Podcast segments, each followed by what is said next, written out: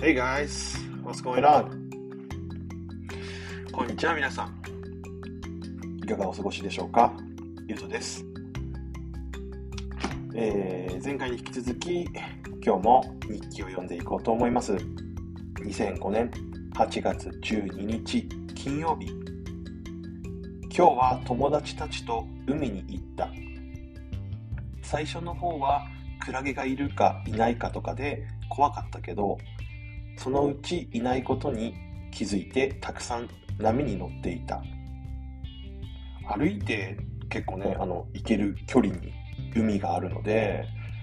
まあこの時はチャリで行ったんですけどすごいっすよね。あのもうやっぱり毎週ここに住む人たちはサーフィンをしたりとかあの海に行って日光浴をしたりとかっていうのが結構あの高校生でもみんないいアクティビティとして楽しんでおりましたね。はい。ジェイクがボードを持ってきたから一度やってみたら立った瞬間にこけたけどこれがなかなか面白かった。このボードっていうのはサーフボードですね。はい。それが終わってからみんなでウインナーを焼いて食べた。砂だらけのウインナーだったけど美味しいかって言われたら美味しくないって答えるだろうな。それが終わってからジェイクの家のプールに行って体をきれいにした。はいということでございますけれども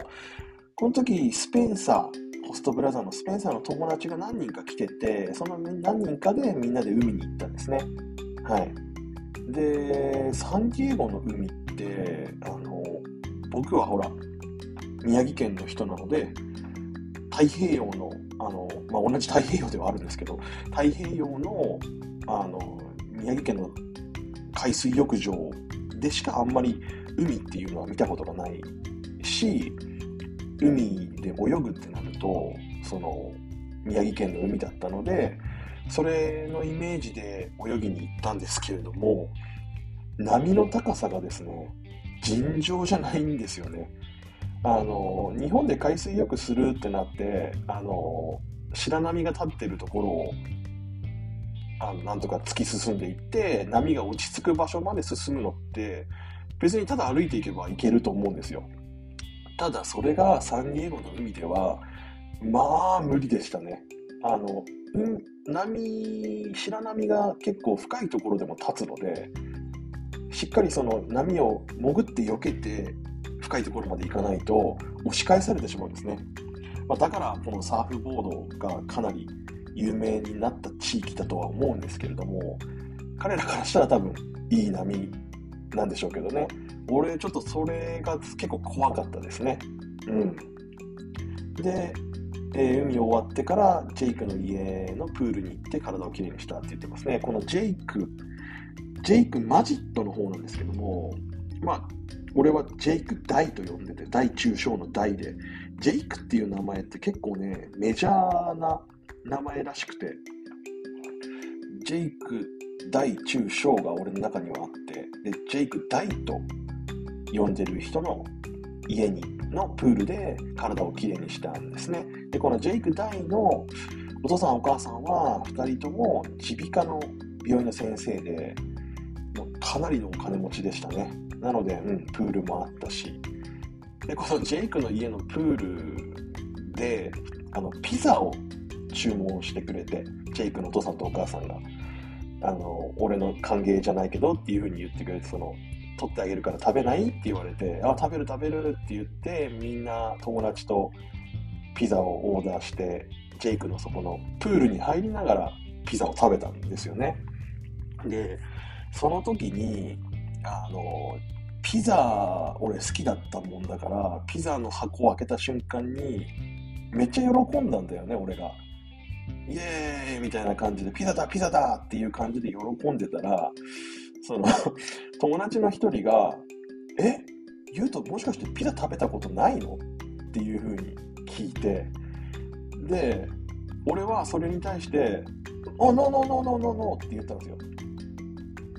要はどういうことかっていうと、あの、結構英語のね、コアなところになってきてはなってきてしまいますけれども、You haven't had pizza before? って言われて、あなたはピザ食べたことないの？って聞かれたんですよ。でそれに対して日本語だったら、いやいやいやいやいやいや、食べたことあるよって言えばいいんだけど、英語の場合だと逆になるんですよね。You haven't had pizza before っていうふうに聞かれてて、えっ、ー、と、これで No って言ってしまうと、ないよ、食べたことないよになるんです。ちょっと難しいんですけどね、これ。うん。まあ、英語を結構しっかり勉強した方だとわかると思うんですけれども、で、俺がその時にノーノーノーノーって言ってしまったもんだから、えー、マジ？お前ピザ食べたことねえの？ってなったわけですよ。もうそっから、俺も当時はまだそんなに英語力がないので、あの、違うんだよなっていうことも説明できなかったので、あの、もう、その場で、俺はピザを一度も食べたことがない日本人っていう風なレッテルを貼られて1年間過ごすことになります。で、結構ね、ずっと言われます、これは。あの、こいつにアメリカ来るまでピザ食ったことなかったんだってっていう風にもうみんなに紹介されるんだけど、もう説明するのもめんどくさいから、うん、そうだよって言って 1年間過ごすことになりました。はい。ね、こういうところ、こういうちっちゃいことなんですけれども、英語が喋れないっていうとね、こういうふうな誤解が生まれてしまうんですね。うん、この場合は別にあの誰かを傷つけたりとか、あの悲しませたりとかってするようなね、ミスアンダースタンディングだったわけじゃないので、まだいいんですけど、これがね、例えば誰かをね、怒らせてしまったりとか、そういう誤解を招いてしまうっていう風になってしまうと、ちょっと怖いですよね。そういうのがあって、やっぱり語学って難しいなって思ってしまう人もいると思いますけれども、まあ何事も失敗ですよね。うん。まあこれもいい失敗だったとは思います。俺にしたらね。うん。ということで、いきましょう。次の、えー、日記になります。8月13日土曜日。今日はスケボーを買ってもらって練習に行った。思ったより難しくて、始めてすぐに汗をかいてしまった。はい、ということで、このサンディエゴはですね、あのめちゃくちゃスケボーも、スケボーもメッカなんですよね。あの、ボードがつくものは全部メッカです。まあ、スノーボードはちょっと山の方に行かないとできないんですけど、サーフボード、スケートボードはね、かもうみんなやるんじゃないかなっていうぐらい、本当にもうオタクで、僕はもうパソコンしかしません、メガネ食いみたいな人以外は、あのね、みんなやっぱり自分のスケボーは持ってるんですよね。で、どっかその友達の家に行く時とかも、スケボーで移動したりとか。で俺はこう、あんまりスケボーやったことなかったので、あの、手に持って歩いた方が早いなと思ったぐらいだったんですけど、まあそのスケボーをですね、ちゃんとデッキから、そしてタイヤ、なんて言うんでしょう、あの、真ん中の鉄の金具とかも全部そのベアリングとかも全部組んでくれて、オーダーメイドでスケボーを買ってもらったんですね。多分、あれ、買ったら多分、数万すると思うんですよね。うん。まあ、多分、それをプレゼントしてくれて、あの、息子のスペンサーと一緒にどっか出かけてねっていうことだったと思うんですけれども、はい。はい。で、続きいきますね。その後、学校でピザを食べた。ね、このピザを食べたって、連続してピザを食べた理由は、なんとなくわかりますね。こいつピザ食べたことないんだってよ、こんなうまいものをってなったので、この次の日もピザを取って、みんなで食べたというね。あのこの頃もまだ、あの、ね、この時も昨日の、昨日の今日の話なんで、英語で説明することはできず、うん、そうだよ、食べたことないよ、つって。はい。ましょう。食べ過ぎたらしく、みん、えっ、ー、と、みんな、あ、食べ過ぎたらしく、ピザを食べ過ぎたらしく、みんなが忍者ごっこをしている時に日陰で寝っ転がっていないと苦しかった。まあ、ツッコミどころ満点だと思うんですけども、この忍者ごっこってなんやねんっていう話なんですけど、あのー、あっちのね、あのー、男子高生って、変なところ幼稚なんですよね。その忍者ごっこって本当に戦いごっこをしてるわけじゃなくて、学校にある遊具を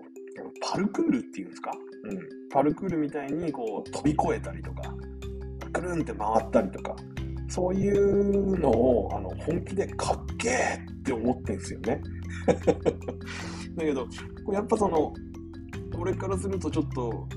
ね、ちょっと落ち着いた目で見ちゃうというか、あの、ああ、やってるやり、やりたいやつはやればっていう感じなんで、俺はもうとにかく見てたんですよね。うん。はい、続きます。それが終わって映画を見に行くとき、サムの家にサムを迎えに行ったが、両親がアメリカ系なのに、サムはアジア系なのには少しびっくりした。映画はとても面白かった。以上。はい。ちょっとね、この説明も、あの、させてください。ちょっと長くなってしまって申し訳ないんですけれども。えー、新しいキャラですね、サムという子なんですけれども、まあ、名前はね、まるっきりアメリカ人の名前なんですけれども、サム本人は、えー、もちろんスペンサーの友達なんですよ、サムも。サム本人は、バリバリのアジア系なんですね。あの、ちょい色黒だけど、まあでも全然アジア人なんです。で、彼に質問したところ、あの、サム自身は韓国系の、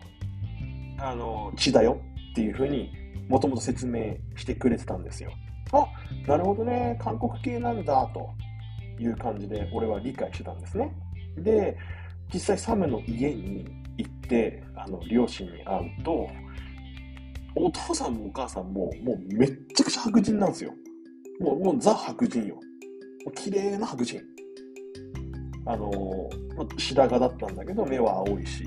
で、両親ともそうだったのよ。で、うんと思ったのよ。っていうのは、もしかしたらアメリカだから、サムの本当のお父さんかお母さんはアジア系の人で、で、サムは、あのアジアと白人のハーフで生まれて、生まれた後にお父さんとお母さんどっちかが離婚して再婚したからたまたまどっちも白人なのかなっていうふうに思ったのね。けど、それにしてはサムってまるっきりアジア人なのよ。ちょっと混ざってるなとかだとさ、わかるでしょ？ハーフなのかなとか。けど、サンは本当に、あのザ・アジア人の顔であったわけだよね。うん。で、あの一緒にその時ね、お食事をするのよ、夜。あのサムのお父さんとお母さんが夜ご飯用意してくれて、で、一緒に食べる時に、あの、あっちから言ってくれたんだよね。俺も聞きたかったんだけど、さすがに聞けないじゃない、そういうのは。あっちの両親が、あの、多分不思議に思ってるだろうけどって。あの、実はね、サムは、あの、私たちが産んだ子ではないのと。ほうほうほう、なるほどと。じゃあ、あれだ、あの、養子として取ったんだなっていうふうに判断したわけよ。うん。で、話を聞くとね、そのサムの両親っていうのは、もともとはオーストラリアに、あのー、生活、オーストラリアで生活をしてた人だだったんだってさ。で、オーストラリアからこっちのサンディエゴに渡ってきたんだけども、オーストラリアで生活してる時に、あのー、まあ、子供が欲しいっていう風になって、養子をしようっていうことになって、オーストラリアから、あの、韓国の、あのね、養子縁組のサイトみたいな感じ？要は、外国を、あの、外国に、海外をまたぐっていうか、国をまたいで養子をする団体っていうのがあるらしいんだよね、どうやら。あの、映画の話になってしまうんですけども、ちょっと前に結構、あの、話題になった映画で、インドの映画なんですけれども、ライオンっていう映画を見たことある方はいるでしょうかまさにあれがそんな感じで、インドのあのお父さんとお母さんを亡くしたっていうか、まあうん、そういう子たちが、オーストラリアの、えー、家族に養子にされて、オーストラリアに行くっていうようなお話なんですけれども、まさにその、そのまんまのお話でしたね。うん。で、これって日本じゃちょっとありえないと思いませんか？ね例えば俺は今結婚してね、あのー、夫婦で生活してるんですけれども、まだ子供はいないので、例えばですけど、養子を取るって言った時に、うん、例えばアフリカの黒人の女の子をうちに養子に迎えようってなるかなって、なんだろう、偉いなとも思うけど、自分にはできないなって、まあ自分にできないから偉いのかなとも思うしね。うん、これはちょっとね、あの、うん、帰った後もずっと寝る前、ベッドで考えちゃったよね。うん。でも、サムがじゃあ幸せじゃないのかっていうと、そんなことないのよ。あの、サムの部屋に入ったら、おもちゃだらけだし、ゲームもたくさんあるし、スケボーだってめちゃくちゃ持ってるのね。まあ、物じゃないけどさ、けど、その3人ね、サムとサムの両親と接してる感じを見ると、何ら普通の家族と変わらないのよ。怒るときは怒るし、お母さんだってね、サムに。で、冗談言うときは冗談言うしっていう感じで、あの、日本にいたままだったら、これはちょっと目の当たりにできないことだなっていうふうに思ってしまったんですよね。はい。ちょっと申し訳ございません。ちょっとかなり長くなってしまいました。ちょっとね、この話はちょっと深めにしたかったもので、すいません。熱が入ってしまいました。はい。それじゃあですね、今日はここまで。えー、次回またお楽しみください。よろしくお願いします。バイバイ。